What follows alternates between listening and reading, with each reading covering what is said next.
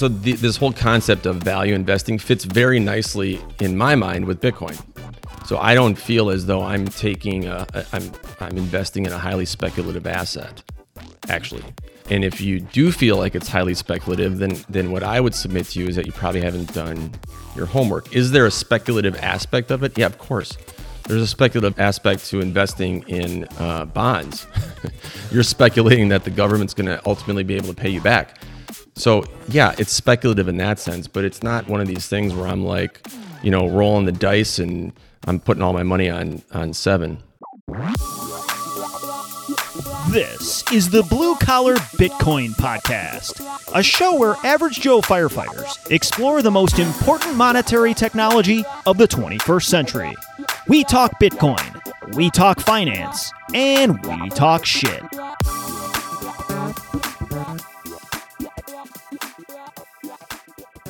Today we spoke to Dr. Jason Sansoni. He is a board-certified orthopedic surgeon. I am told this is a certification that is slightly more difficult to attain than a certification of paramedic, although Dan and I find that hard to believe. Jason has been extremely active in the Bitcoin space, helping to found Looking Glass Education, and he also did a three-part series in Bitcoin Magazine trying to demystify Greg Foss's Bitcoin is Portfolio Insurance piece. With Jason, we cover Looking Glass Education, Bitcoin going to $1 zillion, investment portfolio construction, when will the Fed blink, and much more. We also have to thank Jason for having us join him and his family at his beautiful home and feeding these two hogs. Elk burgers, no less. Jason murdered this animal, dragged it over a mountain, put it in a freezer, thawed it out, made it into burgers, and fed two hungry hogs. Blue Collar Bitcoin Podcast is brought to you by CoinKite. CoinKite makes the Cold Card, the only signing device these two hogs trust with their hard-hodled Bitcoin. If you need a safe space for your Bitcoin, we cannot recommend Cold Card enough. If you already have a secure cold storage setup, think about adorning your wall with a beautiful bit of Bitcoin art, the Block Clock. Also check out all the other Bitcoin-related gear that CoinKite makes, the OpenDime, the SeedPlate, ColdPower, everything you need for absolute Bitcoin security and peace of mind. All views and language expressed by the hosts and guests in this podcast are solely their personal opinions and do not reflect their employers or organizations they are associated with. Do not treat any of the content in this podcast as investment advice or as an inducement to follow a particular strategy. This podcast is for entertainment purposes only. Jason, pleasure to be here. We are in Jason Sansoni's basement officially. We have left our basements in order to reunite in Jason's basement. It's a special moment, though. Yeah. We just finished the intense video game sesh, and my mom's upstairs heating up a pizza for us. And yeah, is she gonna put some nachos and put cheese on the nachos and toss those in the microwave? I'll yell up to her and tell her. All right, cool. Yeah. Mom. Nachos, meatloaf. Yeah, exactly. Hey, this is fun to do this in person, though. Josh and I have recorded episodes together, a few of them, but we've never had our guest in the same room. Very true. Yeah, this is a first. Well, that's probably a good thing, seeing as how you've had Foss on a few times. Yeah, Foss gets pretty wily. He's kind of like a squirrel in a garbage can. Yeah, you know, it's a good way to describe it. Yeah, he bounces off a squirrel that sits in a risk chair in a garbage in a risk chair. Wait, yeah. You guys see the what is it, Foss bingo that somebody put together? Yeah. He got pretty butthurt about that. Yeah, he did. Yeah, he was dropping some F-bombs back at that. And I don't even think that dude was trying to offend him. I think he just thought it was funny. Exactly. Yeah. Warning, Greg, we love you maybe more than anybody else in the world, but I have a feeling we're going to fill awkward silence today by just ripping on Greg Foss. Yeah. Like, it's easy to do. Yeah. Yeah, we love you, Greg. He's flammable, but yeah, he's a prince of men. Yeah. I mean, so we have an afternoon ahead of us. We're recording right off the bat. We actually walked in Jason's house and we said, Jason, shut the fuck up. Because what happens is invariably you start talking to somebody, good topics come up, you meander, you get into the meat, and you want that on the bone once we click record. So literally we walked in here, said, don't say a word. And then, yeah, we're going to have this conversation. Jason's going to cook for us later, which, by the way, like, pretty high stakes. Cooking for a couple firemen. I don't know if you've processed the pressure, but we've plated some meals in our day. And we play it cool, but we're picky. We don't fuck around with eating at the firehouse. No, I actually didn't sleep last night because I was so worried about impressing you guys. But yeah, we got some. Hopefully you saw the European mount on the way in of the elk that I shot, which you'll be eating later on this evening. There's no better way to impress. That's fresh out of Colorado, that is. So we were going to ask where you hunt, Colorado. Well, and Montana. So nice. we could spend an entire hour podcast talking about hunting. I assume you're a big Rinella guy. I do love Steve Rinella. Yeah, great. I love Steve Rinella. I do catch Meat Eater when I have the time to. I'm also really into Randy Newberg. Don't know who that is. Yeah, but he's kind of a self-guided public land hunting dude. Amazing. But I'm an adult onset hunter. I got into hunting about 5 years ago, really from more of a source of organic meat angle. And like I say, we could waste an hour or two talking about it. We won't. So speaking of hunting, on the way in here, I'm just kind of scanning across as we drive into town. It's a beautiful town you live in, by the way. And there is a conspicuous corner slot, kind of shady. It says Tempted Salon and Spa. Are you familiar with this establishment at all? Like, is that where Dan and I are headed after this? I will neither confirm nor deny if I'm familiar with that. If that's not a rug and tug, I don't know. A rub and tug, I don't know what is, man. Yeah. Like, there's no... There was a place actually across the way here in downtown that was indicted for running a prostitution ring through its massage parlor. Like, only a few years ago. Tempted Massage Parlor. I think they moved over here. Yeah, exactly. We found their location. No one will ever know. Yeah. Jason, tell us about yourself. Give our audience an intro to you and why are we here? I guess is the question. I don't even know. Why the hell are you guys here? I'm going to waste some of my good elk meat. I don't even know why the hell you drove up here. In case I fall off of something and break my leg, that's why. That's why Jason's here. Yeah, exactly. Why don't you tell us why we're here, Jason? Yeah, exactly. I'm your guy if you fall off a chair. Yeah, so I'm a practicing orthopedic trauma surgeon in town here, and grew up down the way a little ways, and my wife grew up here. So lived here for most of my adult life now, and went to medical school, residency. All good. We'll just cut that out. Okay. Yeah. You can cut that out while I'm talking? I should just wait till they're done. Yeah, just wait till they're done. Okay, yeah. Well, no, I can't cut it out. I was while like, how barking. Do you? Yeah, no, right. We're not that good. It's like, wow, that's impressive. If you've heard the discussion with us, Daz and Foss, he was in an airport. Mm-hmm. Yeah. Oh, and then Lavish had a bird that was chirping and like just randomly cawing. I don't know what the fuck it was. We didn't even ask him. Shut the fucking bird up, man. Why do you have a bird? Yeah, exactly. Maybe this doesn't get cut out. Now, was that when he was in Vegas, or is he in his... No, he was in California when we talked to him. Yeah. He spends summers there. All right. Let's calm down upstairs. Yeah, it has now, but well, we'll keep going. All right, so... All right. No, we were talking about orthopedic surgery. Yeah. So anyhow, did residency and then lived in San Diego for a year for fellowship, which I still am not sure why we left.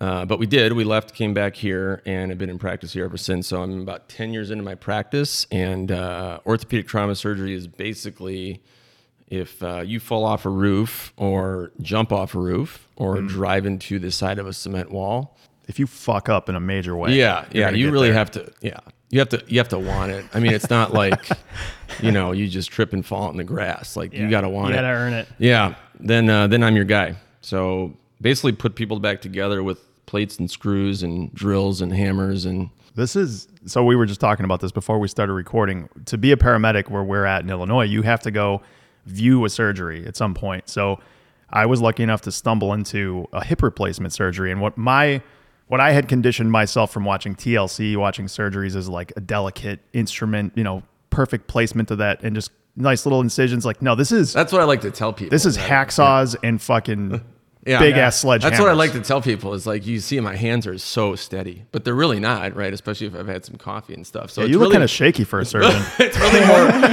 more incredibly, yeah. So it's usually a bit more of a full contact sport, but you know, I would say that it all has to do with the way in which you apply force and the angles at which you do it. And, you know, I can see the analogy is similar to many other things one does in their personal life. Yeah, but quite truthfully, it really does come down to just learning a craft and doing things with so much repetition that it becomes second nature. So, you know, it's funny now because I can hear a hip replacement or fixing a femur or whatever, take your pick, and know if the pressure and the pitch is right on the instruments and all that kind of stuff. And it just comes with time. So it's I would lie to you and tell you it's really, really complex on a day-to-day basis, but it's not. It's just it just takes a long time to master.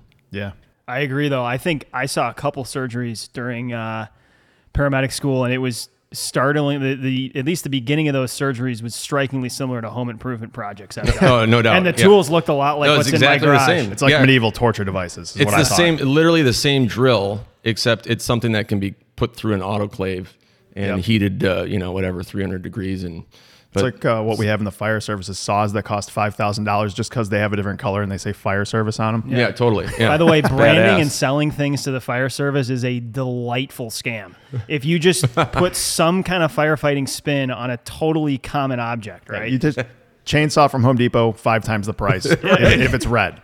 If we lose our jobs at the firehouse, probably because of this podcast, right? And then the podcast goes belly up, we will be scamming fire departments for a living, almost assuredly.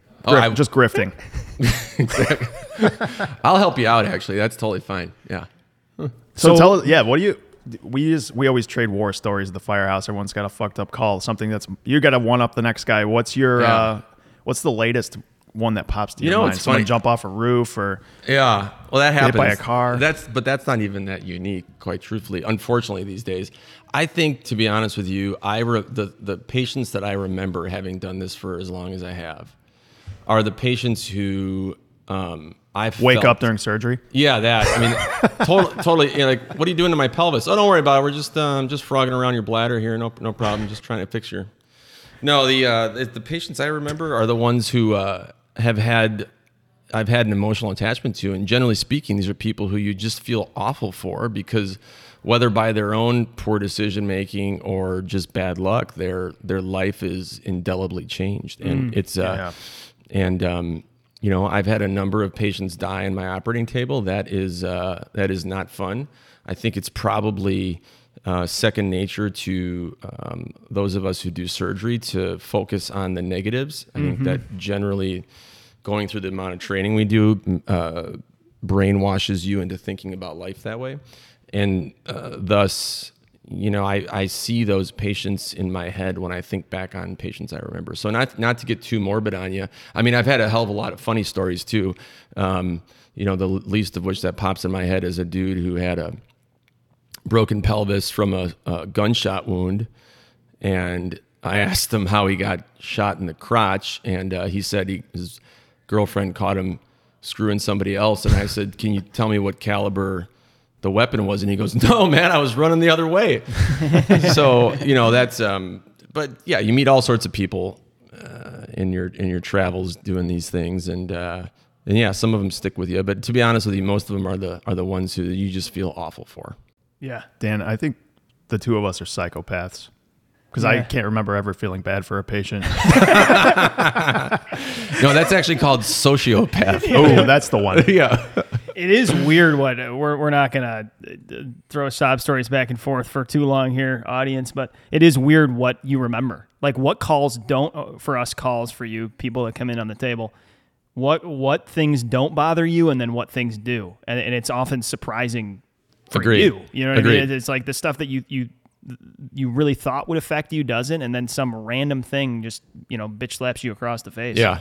No, I agree. I think over time, the one thing that I've taken with me and learned is that, you know, really two things. One, I mean, it's a joke in a movie, but life is fragile. It really is. And things can change in a split second, and they do for a lot of people. Most surprises in life are not good ones. And then secondly, you know, the three of us sitting around here are awfully lucky, and we are, we won the genetic and intellectual lottery more than likely, as it relates to some of these other folks that we interface with, because they're all, you know, everybody's the same. Everybody wants the same stuff, and we've been lucky enough to end up where we are. But man, it,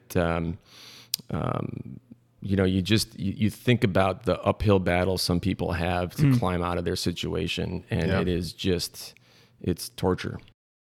Yeah. Let's pivot to Bitcoin. I want to hear your journey into Bitcoin. Is this a Bitcoin? It is. It's a Bitcoin show. Oh. We've probably had like half the audience already leave because they don't give a shit about our lives. I thought and they want the content. Fuckers were coming here for my elk burgers and But okay. We're staying for that. Okay, all right, got it. We'll be here for the next week, by the way. Yeah, we're moving in. We have a couple of suitcases. That's fine. You won't like the rent payment, though. That's the only thing. Place is a little nicer than we expected. We will be perched up here for the next week, which is easy to do with our schedules. Get a swap or two, we're good to go. Yeah, probably. Yeah, back to Steve Rinella, by the way. He has this quote about firemen. He had some firefighter on that's a hunter, and he's like, what do you guys work, like 1 day off 300 days off, or 1 day on 300 days off? It's like, that's what it feels like to people on the outside. That's what it sounds like too. It's way worse than it sounds. I wouldn't recommend it for anybody. For any tax-paying citizen in our town, it's the most grueling schedule you can imagine. Exactly. I'll bet it is. All right, here's what's cool about talking to you, though, in all seriousness, and we said this a little bit before we started recording and had to tell you to stop talking, and that's it is fun to interact with other passionate Bitcoiners who aren't in Bitcoin full time, right? That they've encountered this just in their spare time. Their passion has evolved kind of outside of vocational incentives, right? And so, you know, although you do something very different than us, Bitcoin is clearly just something that you've organically developed tremendous passion for. Why is that? How did you encounter Bitcoin? How did you get to the point you are today with it? And I guess, what is that point? Yeah. So I first encountered Bitcoin probably in 2011 or 2012. And unfortunately, it was in the context of reading a headline that 50 Cent had gotten paid to do a concert in Bitcoin. And I thought, well, that's pretty fucking stupid. What is Bitcoin? And then I ignored it for the... Of course 50 Cent would do that. He's an idiot. Yeah, he's a complete idiot, obviously. So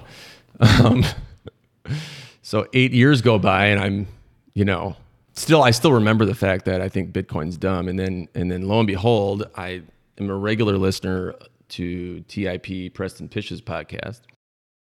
And he announces that he's pivoting to start a Bitcoin podcast. And I'm thinking... okay, either he's in business with 50 Cent or there's something more to this. So almost believable. Almost believable. Yeah, yeah. I should ask him. Maybe he is in. He's in cahoots with 50. So anyhow, I listened to that first podcast that he did with Breedlove, who I'm sure you guys have too. Oh yeah, yeah. And it's a great one. Just blew my mind, and I thought, okay, whoa. I need to take another look at this. So I was, you know, really kind of interested in and had already gone down the rabbit hole of value investing, and so that had always been my mindset. And you know, I'm constantly kind of looking for one of those 10 punch cards, one of those 10 punches in life that Warren Buffett talks about. Like, you know, you got to take your shot on 10 different things.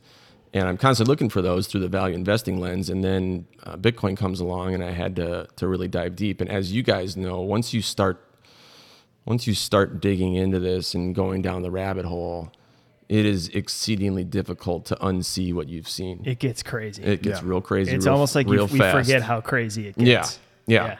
And people start thinking you're weird, and your wife starts asking why you won't come to bed until 2 a.m. And, you know, I mean, where's all of our money going? Yeah, right. Exactly. Yeah. It's an anecdote here, though. It is weird for the spouse. Like if our two wives heard this, they would resonate massively, because it's like something's going down, and a more enormous amount of time is being sunk in a new venture. You're trying to convince them it's important. They don't understand the first thing about it. Exactly. It's nice to have somebody. You should have brought him with today, because my wife would actually be able to commiserate with them, because she, you know, she's still kind of thinks it's a little bit unstable. We'll be here all week, so they'll be here. Yeah, right, exactly. To come tomorrow. Yeah, I forgot about that. Yeah. You started Looking Glass with Greg Foss. So is the story correct that I understand it is that you read his piece called Bitcoin is Portfolio Insurance? Yeah, I heard him on Preston's podcast. Okay. And I immediately liked him because he swears like a sailor. Yep. I could tell, and he, obviously there's no swearing on Preston's, but you can tell that he does. So then I listened to some other things, and I immediately liked him. And then I was, directed toward his article that he wrote. And I'd reached out to Greg on Twitter because after I heard the podcast, I thought, I don't understand 90% of what this guy's saying. So maybe he seems nice enough. Maybe he'll help direct me. I'm sure there's a book I could read. So Greg was the one that sent me the article that he'd written. And so I thought, oh, this is good. I'll just sit down, read these 50 pages, and I'll be totally good to go, understand the fixed income markets. And I literally understood less after I talked to him. It was, I mean, I don't. I still don't understand a lot of what he says. So I kind of got back to him and said, look, can you please just hop on a Zoom call with me? Because I'm really trying to figure this out. And I had kind of mentioned some of the other goals that we'd had with regard to educating people. And so he was more than generous with his time. And I think after the first 5 minutes, we knew that we would be good friends because he's just a really genuine human being and we speak the same language. So basically, the Looking Glass's origins is you telling Greg he's full of shit. Yeah, well, he's just telling him that he's an awful writer and that he just literally needs the when he starts, I love it when he's like, it's, you guys, it's 11th grade math. Yeah, it's 11th grade. It's a first and second order derivative. Like, it's just a Taylor series. Yeah, no, like, yeah, what exactly. Don't you understand Nobody here? Fucking knows what that is, Greg. Nobody. Well, it seems pretty obvious to me, he says. Yeah, well. The thing, okay, so... We both read your piece that you did in Bitcoin Magazine with him, the 3 parts, which, by the way, everybody should read. It's basically takes Greg's original piece, Chinese, and it turns it into something that's digestible. You have Greg's words in normal font, and then you have Jason's words in italics. It's a wonderful piece where they both weigh in, and it's actually the very beginning of this piece that almost stuck out to me the most because the demeanor with which you represent how these ideas should be explored is phenomenal. And that's like, so here's a direct quote you use. You say, the point is not whether you currently understand what he says, but rather, are you willing to do the work in order to understand? Don't trust, verify. And I think we fall way short of this. Like, if you're listening to this show thinking you can take every nugget we say as gospel, like, you're in the wrong place because... For me, at least, and I don't know what your 2 journeys are like, I learn as much from things I don't understand in podcasts as from things I do understand. So Josh and I were both listening to Preston for a long period of time before he went Bitcoin only. I learned a lot about economics and finance. That's just one example in that show. Just terminology, themes I've never heard of before, branching off to do your own research. But it looks like you embodied that. You read Greg's piece. You said, there's a lot of shit in here I don't understand. But I should, right? And it was one of those things where you realize, I don't know what this means, but I want to. You took unknown unknowns and turned them to known unknowns. Yeah, right. And then that's the journey to actually learning and figuring out what it is you're talking about. Yes, yeah, precisely. And I think the important point there is, Preston stresses this, you guys stress it, and I do too. Do your own research and take responsibility for your own decisions, right? Yes. I mean, if you just think someone else is going to point you in the right direction and say, oh yeah, here, just buy Bitcoin, this is how you do it. The problem with that approach is that's fine as a way of entry. But the problem is you're going to be checking your phone 6 times a day, 20 times a day, 200 times a day to check the price of Bitcoin. You're going to see it drop 5, 10, 15, as you all know, what can happen, 20%.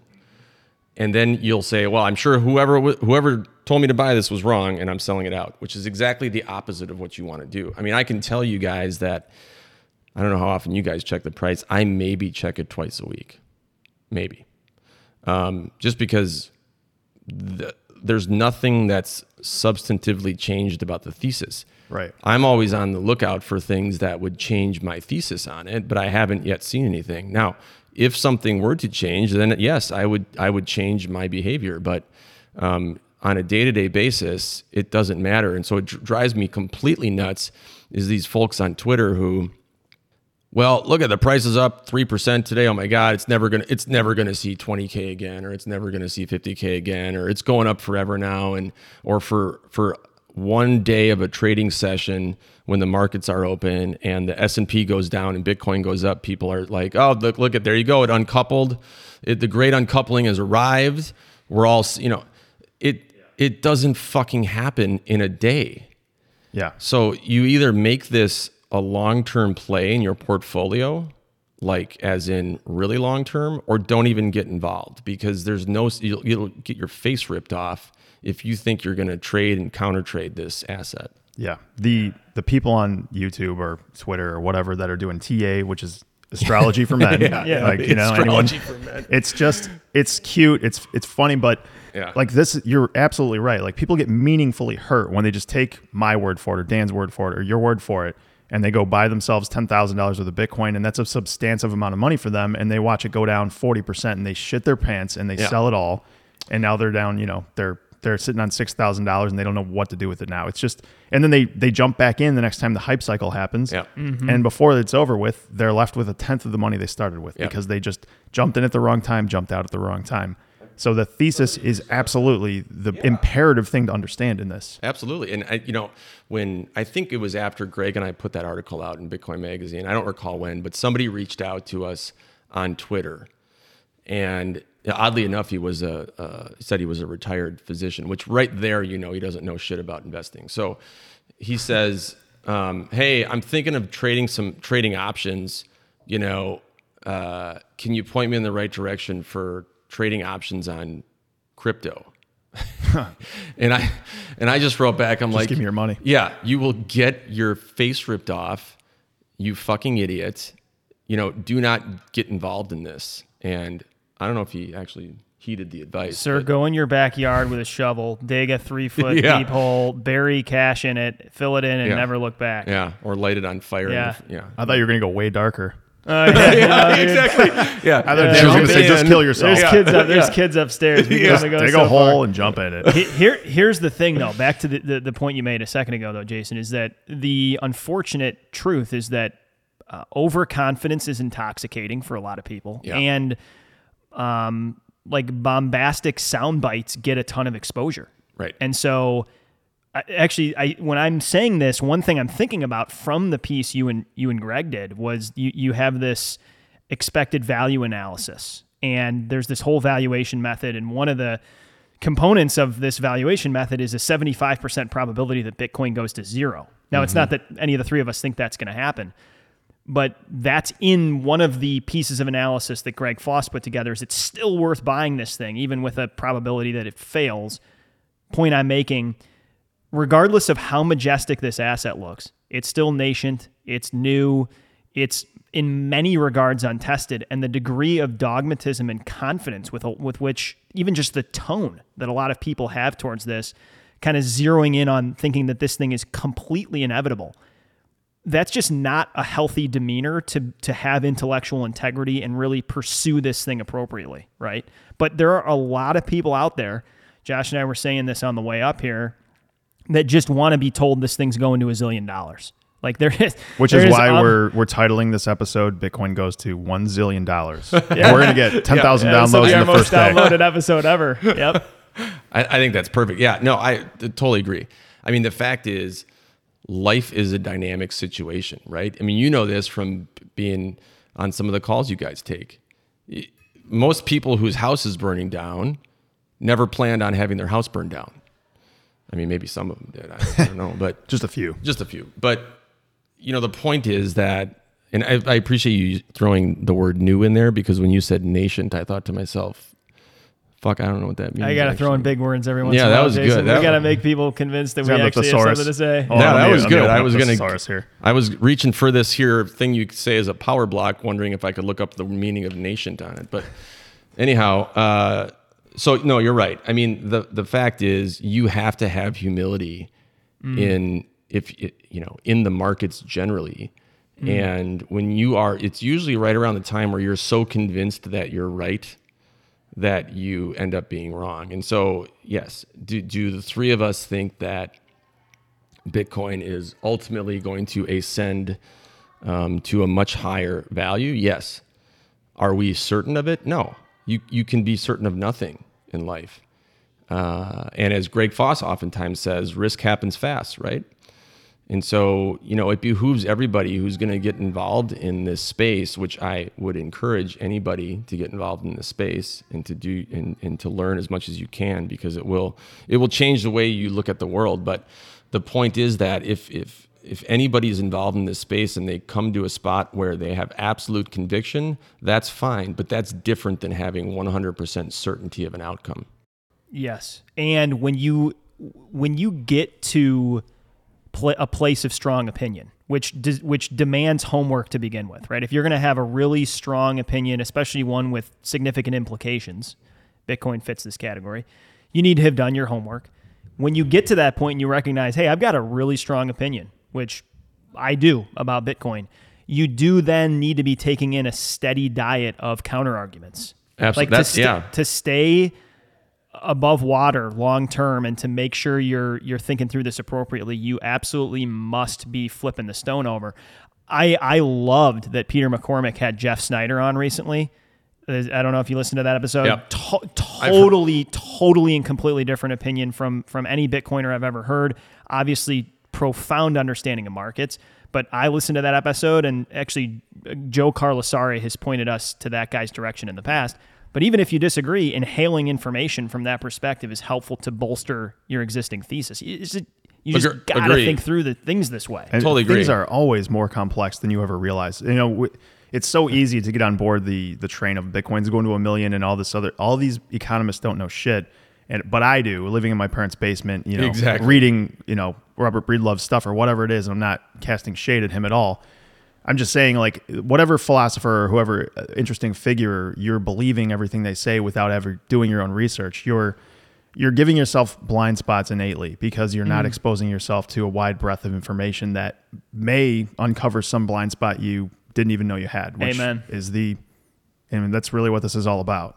100%. Yeah. No, so I've listened to a lot of Jeff Snider's stuff. I mean, he does, you know, again, I think the three of us, one of the commonalities we have is that we're hungry for knowledge, right? We enjoy just learning new things about the way the world works. Now, in this instance, it relates to markets. Which I think is in economies, and which is ever fascinating, especially the further you dive in. But Jeff writes a lot about Eurodollars and the way the global banking system works, and really how his argument is one that's entirely opposite almost of everybody else's. And his argument is that there's not enough dollars. Mm-hmm. And so it makes it such an interesting argument. It's totally interesting. The fact that the guy sits there and says the Eurodollar, nobody knows how much there is. None. Right. It's just a giant IOU farm from one bank to another. And you can't actually get real dollars out of it because it's all just a transfer of balance sheets from one bank to another. And It's kind of mind blowing that exists. But yes, it is. But what's interesting about that, to your point earlier, is if you're going to be a responsible, you know, I like to think about Bitcoin as a savings technology, but let's just use a different term as investor. If you're going to be a responsible investor in this asset, you should be able to have enough of a knowledge base to sit and listen to Jeff Snider's argument, which, you know, it may not make sense immediately, but you should have enough background knowledge that you can sit there and pick it apart and say, yeah, okay, I understand where somebody like Jeff Snider gets his idea from. And these are the reasons I don't agree with what he's saying. And quite truthfully, my only criticism of Jeff is that I think Jeff is somebody who will go to his grave claiming to be the smartest guy in the room. And you know, he's one of these guys who's strong opinions, strongly held, right? Where I think other people with more humility are better to follow. But that said, I mean, you should have a response to his. Sorry to interject there, but one of the things I had while listening to Snider, I thought to myself, like, there are people that are probably triggered by this. Like, if does this idea or whatever it is you're being exposed to make you angry? Because if it does make you angry, it triggers you somehow, then maybe there's some reason you should find more out. I mean, you need to explore the things that piss you off. Agreed. Because if that means that you have some weakness or some something that just doesn't sit right with you because you don't want to believe it, probably, or you just don't understand it. Or like you said, blind spot, right? If you think to yourself, well, shit, that's a really good argument. Maybe he's right. I'm going to sell all my Bitcoin. Okay. An alternative approach maybe is to simply say, let me look more into that. Right. So that I am at peace with the fact that his argument may not exactly coincide with owning Bitcoin. Yeah. Yeah. I mean, it is so tempting to just kind of put up this shallow hologram of a person or an argument and say, there's nothing there. I mean, we do this with relationships too. Like I've joked at the firehouse that if one guy hates another guy, the quickest way for them to get past it is to like go on a canoe trip or something, right? I mean, like put him alone in the woods. Go on a fucking canoe trip. We got some Bitcoiners that need to go on a canoe trip with Jeff Snider. You're not going to agree with everything he says, but at least you realize it's not all idiocy. There's a lot of substance to it. Someone like that knows way more than the two of us know about markets, and he's reached a different conclusion. It's an infusion of humility, whether you want it or not. Yeah, exactly. And I think the other point here, too, is that it's intellectually easier to split the world into much more black and white. And the fact is, the world is not black and white. It's exceedingly gray. And so, again, it gets back to humility to say, okay, I don't have all the answers, and I'm okay with that. And so, by virtue of that, I accept the fact that I cannot possibly know everything, and therefore I'm going to approach the markets or whatever in life with some humility. Absolutely. Yeah. I will say this. Let's pull on the... You're welcome, you're welcome, guys. I'm just taking you guys to school today. Yeah, you are. This is... What else you want? You want any personal advice, too? Yeah, whatever you got. Yeah, I don't have much. Okay, here's to pull on the Snider thesis thread. And there's probably the people that are listening that have no clue what we're talking about. We'll link the Peter McCormack show down in the show notes. You should listen to it. It's good. The one takeaway I do have from venturing down that path is the opacity and complexity of markets is unfreaking believable. Like the economic systems that exist today are so freaking complicated. Yeah. A lot of that complication is built because of a fiat system that enables exorbitant credit and financial products to begin with. I think I was mowing my lawn when I was listening to that episode, and the main takeaway I had... You got a riding mower or walking? I got a kick-ass Honda self-propelled mower. Yeah. This thing is fucks. That the one that you said Vitalik should use? Yeah. Is that the one? For anyone that listened to our conversation with Gigi, I will say this mower fucks hard. It is. Yeah. Okay. I believe it. Would Vitalik... mow his lawn with the cat purse that he routinely is seen wearing, or in the purple jumpsuit. The purple, that was prolific in Hawaii. He was in Hawaii for and a cat sweatshirt too. I mean, I would, that's the thing with that asset is like maybe it does have some value. I trust that it likely does, but how on earth would you put your future financial success in the hands of a dude who wears cat sweatshirts and a cat man bag? Yeah, it's a low blow, but I think it holds water. I think it does too. Yeah. I'm okay with it. Yeah, I am too. Yeah. I am too. It might have been a little bit of a shortcut, but I think it could be a good heuristic for some folks. Yeah, it checks out.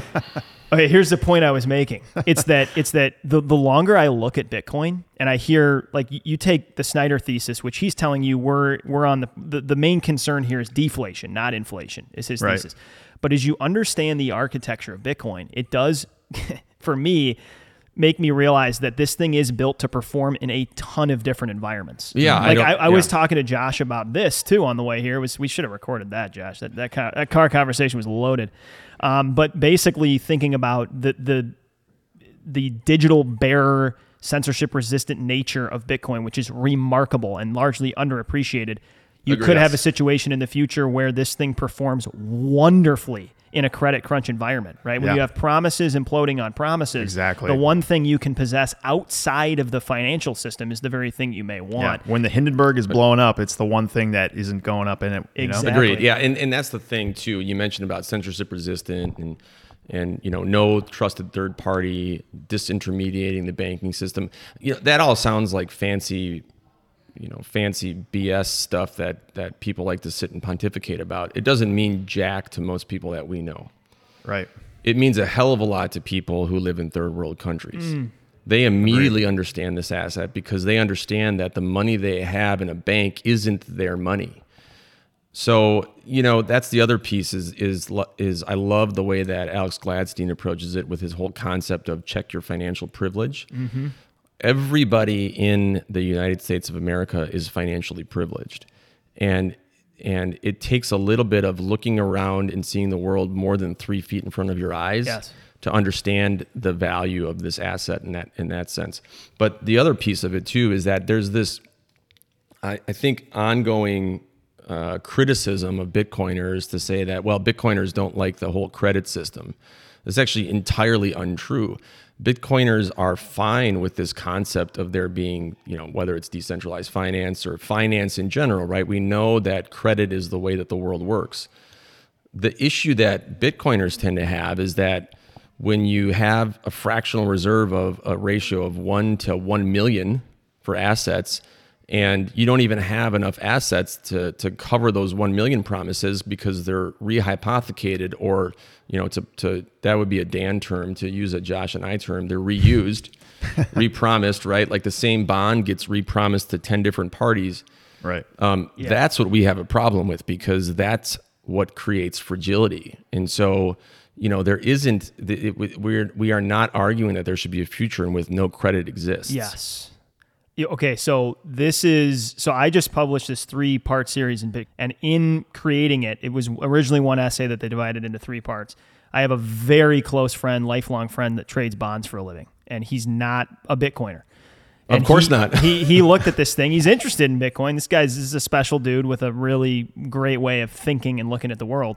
He provided some awesome pushback, and the main area that he pushed back on me was framing debt as inherently negative. Right. So he kind of, you know, explored with me, like, I understand he gets that I understand the basic dynamics of this, but debt and credit are wonderful things when they're done appropriately. The right. issue is we live in a day and time where debt doesn't have proper accountability, and debt without proper accountability creates massive problems when it goes on unabated. Agreed. From like the Austrian school perspective of all this stuff, like, debt isn't like an evil thing. The problem is malinvestment caused by extremely low interest rates, which gives the market the signal that, like, hey, it's profitable for me to borrow money at 1% and make 3%. But maybe this would be a completely useless company at a 5% interest rate, which is probably the prevailing interest rate that should exist today, or 10% or whatever have you. So I think that's I think there's like a misunderstanding there between what the Austrians think, which would be there should be an interest rate above inflation, which would be signaling the market what is a proper company to run right now and what isn't, and what's total fugazi, versus not having any credit at all, because I don't think that's a world any of us want to live in. No, and I you know, I would point people to the kind of Ray Dalio model of there's that YouTube video that he's done about how the economic machine works. God, that's a good video. Very valuable. He has written a number of books, and I do think that his final tour de force will be coming out within a few years. And my sense is that what he's going to write in that next and last book, as he's stated it will be his last book, is he's going to explain his framework for how he interprets macroeconomics. I suspect that that's what he's going to be doing, because he really wants to be kind of like a Buffett character and be considered a teacher. But if you read some of his stuff, you know, it becomes very clear exactly what you two are talking about, which is, you know, there's nothing wrong with credit. It's just when you do it poorly, that is the issue. And you know, one of the things that Preston oftentimes talks about, which really resonates with me, is that when the base layer, i.e. the price of money, when the base layer, the interest rates, are manipulated by central banks, it throws everything downstream from that off kilter in an economy. Yeah. And so that is, to your point, Josh, that is where we need truth in markets and truth in rates, and that can then inform better decisions from all market actors. Right. Totally agree. I think the other dynamic there, which we harp on the show, is debt loads are contributing to all the necessary fugazi, right? Like, absolutely. When you get to this level of indebtedness as a globally, I mean, we often just look at the numbers domestically, but you are confronted with this situation where you let this thing unwind and you may not have food in grocery stores. Correct. So you can totally understand why policymakers are doing what they're doing, in large part, the three of us would probably be doing the exact same shit because the consequences are so immense. We talked about this some with Lavish when he came on, and that's just the troublesome nature of the upside, right? The balloon getting as large as it does.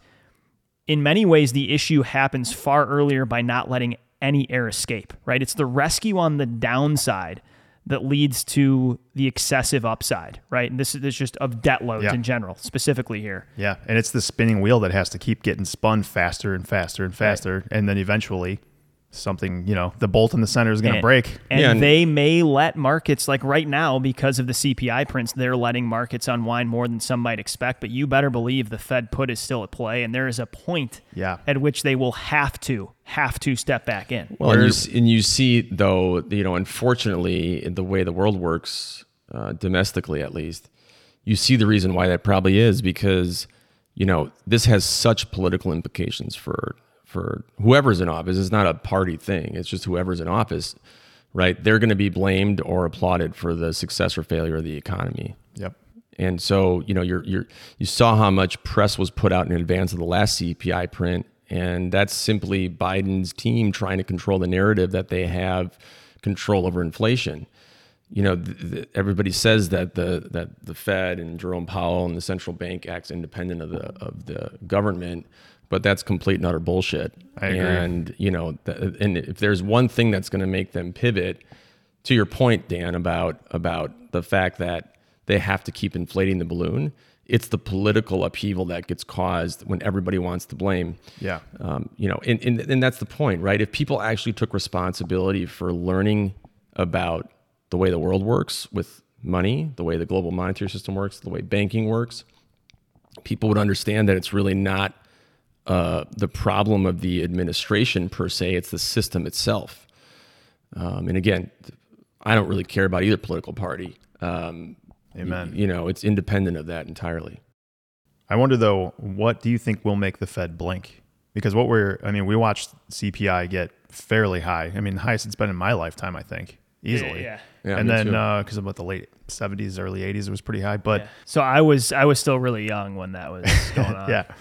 But now we're going to watch the thing flipped completely the other side, which is this deflationary effect is going to cause. Well, we're already seeing it. Apple's already slowing down hiring. Facebook, or I think it was Meta, is offloading some people. Meta. So what is Meta? What is gonna what's gonna piss people off more, losing their job or having to pay 10% more at the grocery store every year? That's a tough call, but I mean, they're going to have to. But I can find out exactly. But I can almost guarantee you that the whatever it is that makes the Fed pivot will be more driven by public opinion and politics than it will be by any data, because we kind of know, based on Jay Powell's recent, I think faux pas at his little get together dinner with him and his other central banker buddies. You know, he says, it turns out we didn't understand inflation as well as we thought. You know, that's real fucking funny when you make, $10 million a year or whatever it is that he makes, with his speaking engagements and endorsements and all those. That's pretty funny then. That's not so funny when you're living paycheck to paycheck. So, when you can make a flippant remark about, oh, shit, I guess we didn't understand inflation very well. Oh, shucks, guys. Sorry. Yeah, sorry, guys. We'll get back to work about that. The point is that I think it's not going to be a data-driven decision because they don't have the right data that's driving these decisions clearly, and their models don't work. And, it's going to come down to, my suspicion is something around the time in November when elections are approaching. And if the poll numbers aren't right, then you're going to see some things change. I think there's a lot of wisdom there. Yeah. A lot of this just centers on the narrative and the politics. It's popular and I think wise to assume that, especially in the inflationary environment we're currently in with the high CPI prints, that they're going to hold out until something breaks in the real interior plumbing of the system. Also, like if we're correct in this thesis, and I think we probably are. I mean, obviously it's our thesis; we have to be right. Of course. They're gonna. We were just saying the humility shit because it's like the right thing to say. Yeah, everyone likes to hear humility. That. Pet me. Yeah.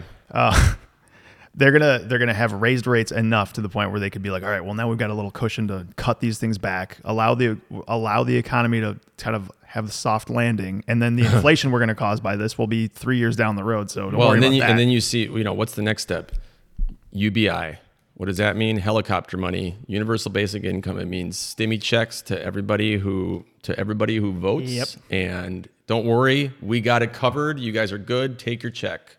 This is where the mechanics of QE are really changing before our eyes, right? And because to just equate, back to Snider and Lynn Alden's written pieces on this, to just equate QE with growth in money supply is not fair. That's not what the last 15 years have shown.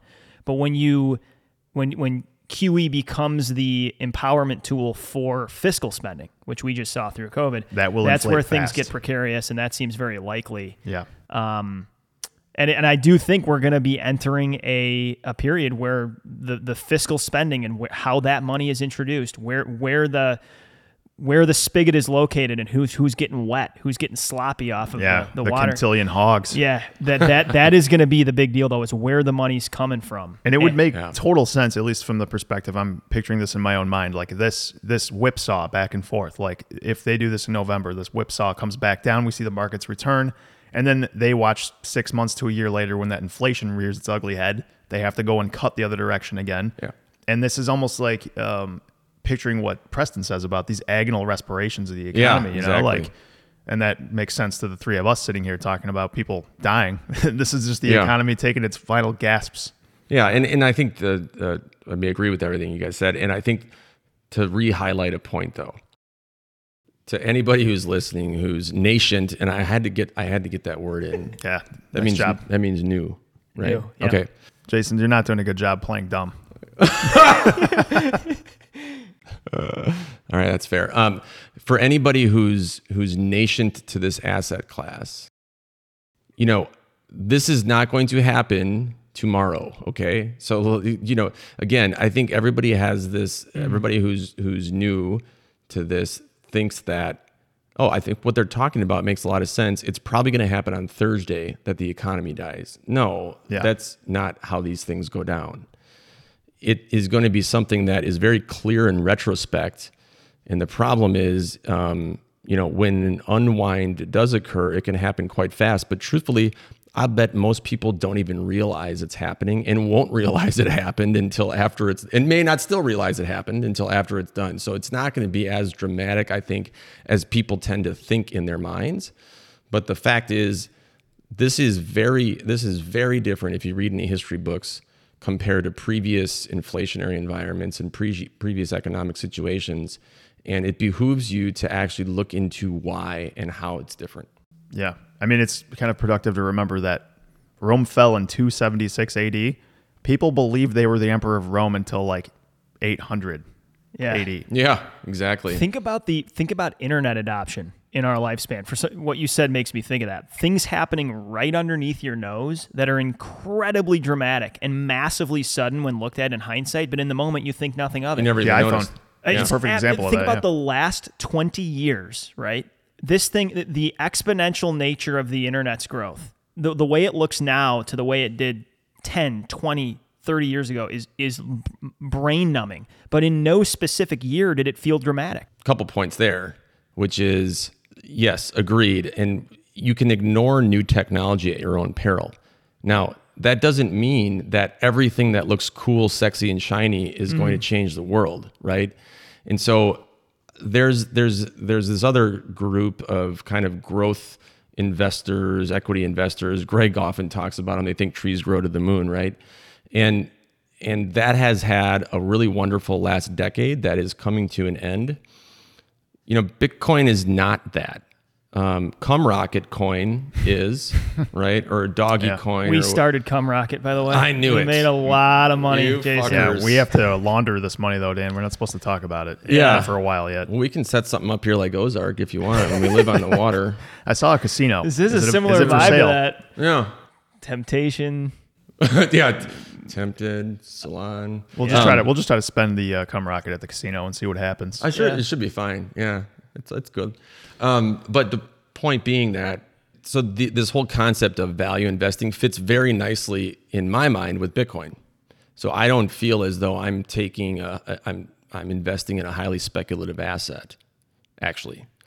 And if you do feel like it's highly speculative, then what I would submit to you is that you probably haven't done your homework. Is there a speculative aspect of it? Yeah, of course. There's a speculative aspect to investing in bonds. For sure. You're speculating that the government's going to ultimately be able to pay you back. So yeah, it's speculative in that sense, but it's not one of these things where I'm like, you know, rolling the dice and I'm putting all my money on seven. Yep. Yeah. Speaking of that, would you be comfortable talking about how you structure your portfolio overall? Sure. Just for people listening that want to have some, I mean, most people aren't 100% Bitcoin. How do you like to structure your portfolio? Yeah. So I think of it in kind of two ways. So my liquid portfolio, right? So because I think part of a portfolio involves an investment in a scarce asset, in this case, my house, right? And I think that can come in all different forms, but regardless, that's not what I would consider a liquid asset. So in liquid assets, I think of it very similar to the way Warren Buffett's taught, which is, you know, you don't have to swing at every pitch, but you take your pick, and you want to be very convicted on about 10 different bets over the course of your life. And so, you know, the way I break that down is Bitcoin is one of those 10 bets for me. And so is it 100% of my portfolio? No. Does that make me not a Bitcoin maximalist psychopath? Yeah, probably.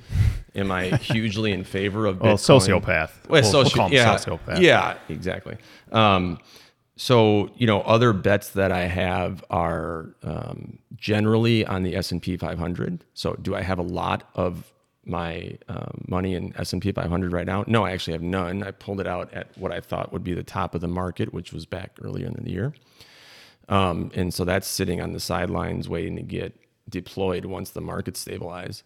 And then Bitcoin, I do hold some gold. And then I think it's important too, one of my 10 investments is in myself and in some private equity investments in my own, in things that I can control, because they're things that I'm working on myself. And I think that should be one of everybody's 10 investments too, is investing in yourself. But aside from that, that's how I structure it. Percentage-wise, it's a not insubstantial portion of my liquid portfolio, and right now it represents about 50% of that. Yeah. Can we invest in Jason? Because just looking at you being in your house, you seem to have massive asymmetric upside. Yeah, you can, but you won't like the terms of it, just like you won't like the rent payment. I think Dan's trying to get you into the bedroom over there. Yeah, I'm straight as an arrow. I'm dead straight as an arrow, folks. But at least take me to dinner first. If there's anyone that's got a shot at turning this arrow, right back. That was a dry swing. Yeah. All right, I want to ask this. We talked a ton about credit markets, and that this piece that you wrote alongside Greg, it does just center on credit markets, making it digestible for the average person, you weighing in. If we haven't covered it already, what was the biggest takeaway from that process with Greg? Like, what did you learn, or it could have been something you knew before? Biggest takeaway from that Bitcoin Magazine piece that we're obviously going to link below about markets in general, investing, Bitcoin. Yeah, it's a good question. I think probably the biggest one was, I'm able to now understand duration and convexity like Greg talked about. And so when he drops in his first and second order derivatives, I can be like, fuck you, bitch slap him, and I know what he's talking about. But probably more importantly is the credit default swap concept. Yes. And I think, you know, understanding that, when you first hear about a CDS, credit default swap, you think to yourself, oh, I'm sure that's some minutia niche market where there's where that can't possibly be important. No, it's exceedingly important. And there's probably a good reason why nobody's ever heard of it, because I would suspect that most banks and bankers and investment firms don't really want people to know about it. Yeah. But yeah, it's that was very interesting. That dog's just whiling out there in the backyard as we're talking about this. He gets dog's it. Trying to kill the bunny. There. He's eating a rabbit. The dog with the travel pillow on her neck. This puppy's an apex predator. Yeah, because she wears the travel pillow so she doesn't fit through the fence. That little shit. Anyways, so yeah, the credit default swap market. I think it is important to understand that, even at a really basic level, because that's really a way that you can price risk. Yeah. Right. That's the market pricing risk itself, correct, which is the bellwether for everything. Like, right. Markets are the best thing at valuing anything. And as we talked about earlier, right, you can't be 100% certain of anything. The fact is, the United States defaulting on their debt has a non-zero probability. Is it high? No. What was it last I checked? 18 basis points, I think it was. Yeah. Or something like that. Yeah. So it's not zero. Right. And so, learning how that fits in with, I kind of tend to shy away from this whole concept of here's my intrinsic value calculation for Bitcoin, because for me, it's like, okay, is my intrinsic value for Bitcoin higher than my cost basis? Yes. Do I know what it's going to be? No. You could try to calculate it through, but again, there's so many variables in the future. Whatever. The point is that it's a hell of a lot higher than it is now. Yeah. Yep. It is the only thing in the world that is in finite supply. Correct. So, exactly. Do with that as you will.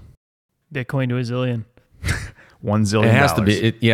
We have to call it that. And probably call it something like the three of us know better than everybody else, and we're fucking right. Yeah. The anti-hubris. Yeah. Before we close this thing out. My favorite thing about myself is I'm humble. Yeah. Before we close this thing out, walk us through the meal you're about to serve us. Give us a feel for it, top to bottom. How do you think we're going to react to it?